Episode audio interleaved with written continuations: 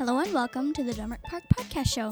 Over the last five years, this show has trained seven new podcast hosts and production technicians have recorded it, edited, and produced the show.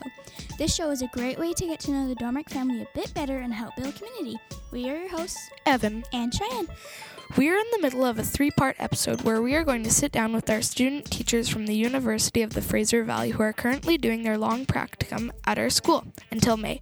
On today's episode, we will introduce Miss Paige Riddell, who is working in Miss Silas's class. Miss Riddell sits down with us to chat about her experience in education and we chat a little bit about social justice. Let's get started.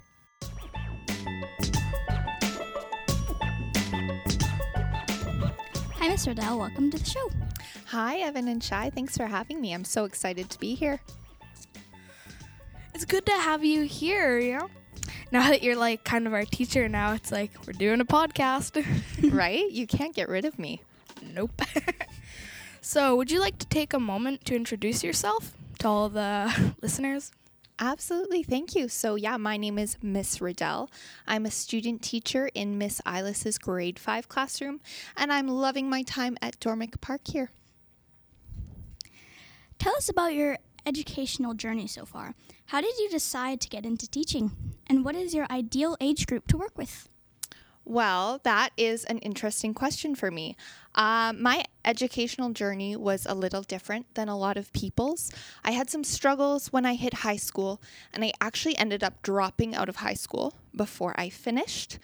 Um, and I didn't go to school for a little while, and then I ended up going back um, to a, an alternative high school program. And um, I absolutely loved it. And I had some really amazing teachers and um, great adults around me who supported me through. Um, and that really inspired me to be a teacher too, because I had so many awesome teachers in my life um, who made me excited about school again and excited about learning. So I, I wanted to pay it forward and hopefully be that for other kids who need that too. Wow, but just one more question adding in. Who do you think is the most like number one person that made you feel like, "Oh, I have to do this?" Yes. So I had a teacher um, in when I was in high school when I went back and her name was Mrs. Crockett and she she was just the best teacher she was so real um, and she always helped me feel really welcome at school and was always there to talk to me about what was going on um, and I just thought wow if I can be a Mrs. Crockett for someone else in my life in the future then I think that's a life well lived Wow. I like how you kind of like, you can always have a second chance, you know? Like you went out and then you came back in and you did it even better. Thanks, Evan. Yeah, I'm a big believer in second chances. So, you and your family have a background and experience in restorative justice? Yes, we do. Yeah. Our students had someone come and work with our intermediate classes a few years ago from, I believe, your mother's organization. Would you mind sharing?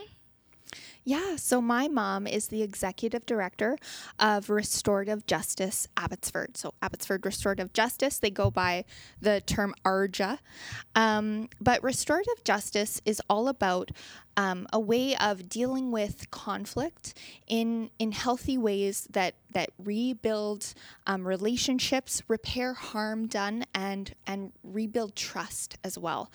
Um, so yeah, my mom's heavily involved in that, and it's it's really important in our our lives. And as you were mentioning, Evan, they have a program in the schools called Restorative Action.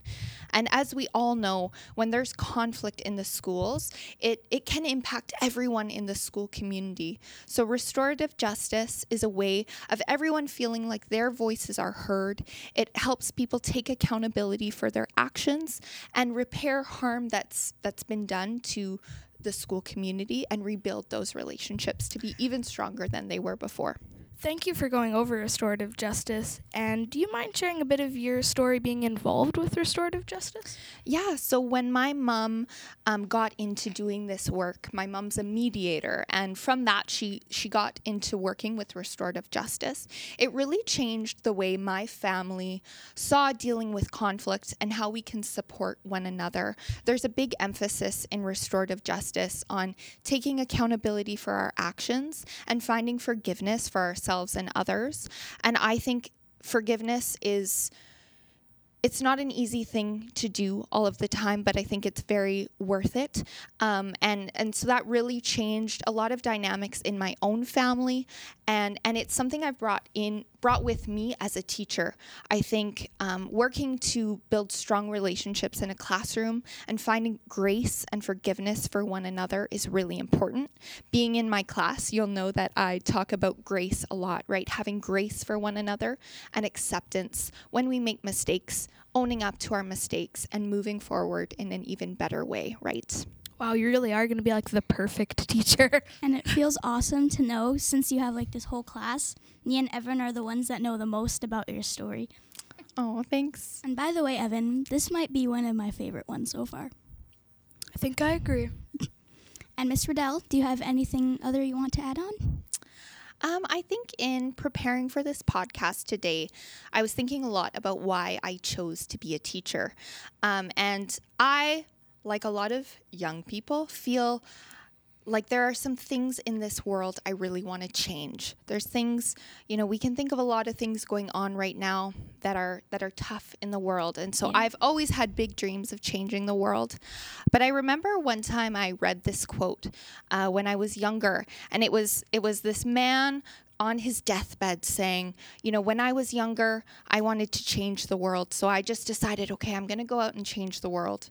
And then he got a little older and realized, oh, that's that's too big. The world's too big, so maybe I'll try to change my country instead. He got a little bit older and realized, oh, you know what? I can't do that either, but I'm going to try to change my community and he didn't wasn't able to change his community so when he got older he said oh i'll try to change my family and again he couldn't bring change to his family so at the end of his life he realized wow maybe if i had started with trying to change myself right trying to change my own heart and then maybe I could have changed my family. And then maybe with my family, we could have moved on to change our community. And then maybe once we changed our community, it would bring change to our country. And then maybe we would have been able to change the world. And so that's really a philosophy I take with me in this work is you know, if you want to change the world, it always starts with yourself. Um, and then that, that ripple effect goes outwards. So starting with healing ourselves is really important. And that's why I want to be a teacher. Okay, I don't know if anyone's cutting onions because um I think my eyes are tearing up, but oh, wow. Um That was beautiful. Thank you. It was a very impactful quote for me. and this is the time where the embarrassment comes in. yes. Do you have a funny or embarrassing story that you have? I do. And it's actually funny that this is coming up now. So you are all getting ready right now for the spring concert. Oh, yeah. One of the songs the grade five class is preparing is We Are the World. Yep. growing up, that was like my favorite song. I listened to it all the time. Also, growing up, I thought that I was a great singer. I will give everyone a warning. Unfortunately, I was not blessed with oh. a great singing voice, but when I was younger, I thought I was. And I thought everywhere I went, people would want to hear me sing. So I always brought a highlighter with me wherever I went. Like if I was going to the grocery store with my mom, I always made sure to bring my highlighter, which I would use as my microphone. And anywhere in public, I would start singing We Are the World. So, like grocery store, in the produce aisle, I would just whip out my highlighter and start singing We Are the World. We are the oh children. my we are the ones who make a brighter day. So, let's start living. I actually did that. I can't imagine how weird your mother must have felt. Oh, she was horrified. Yeah, absolutely. Wow, you go, girl. Just like, oh yeah. Exactly, right? No shame.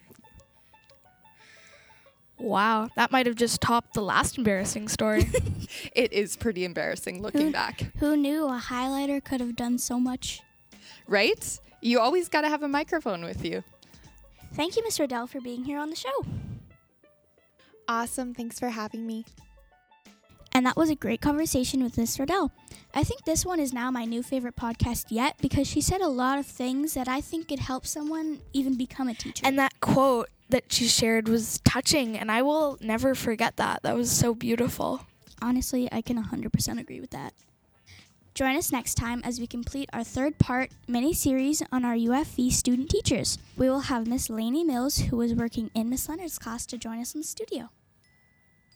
Thank you, listeners, for tuning into this episode. We are your host, Evan. And Cheyenne. Goodbye.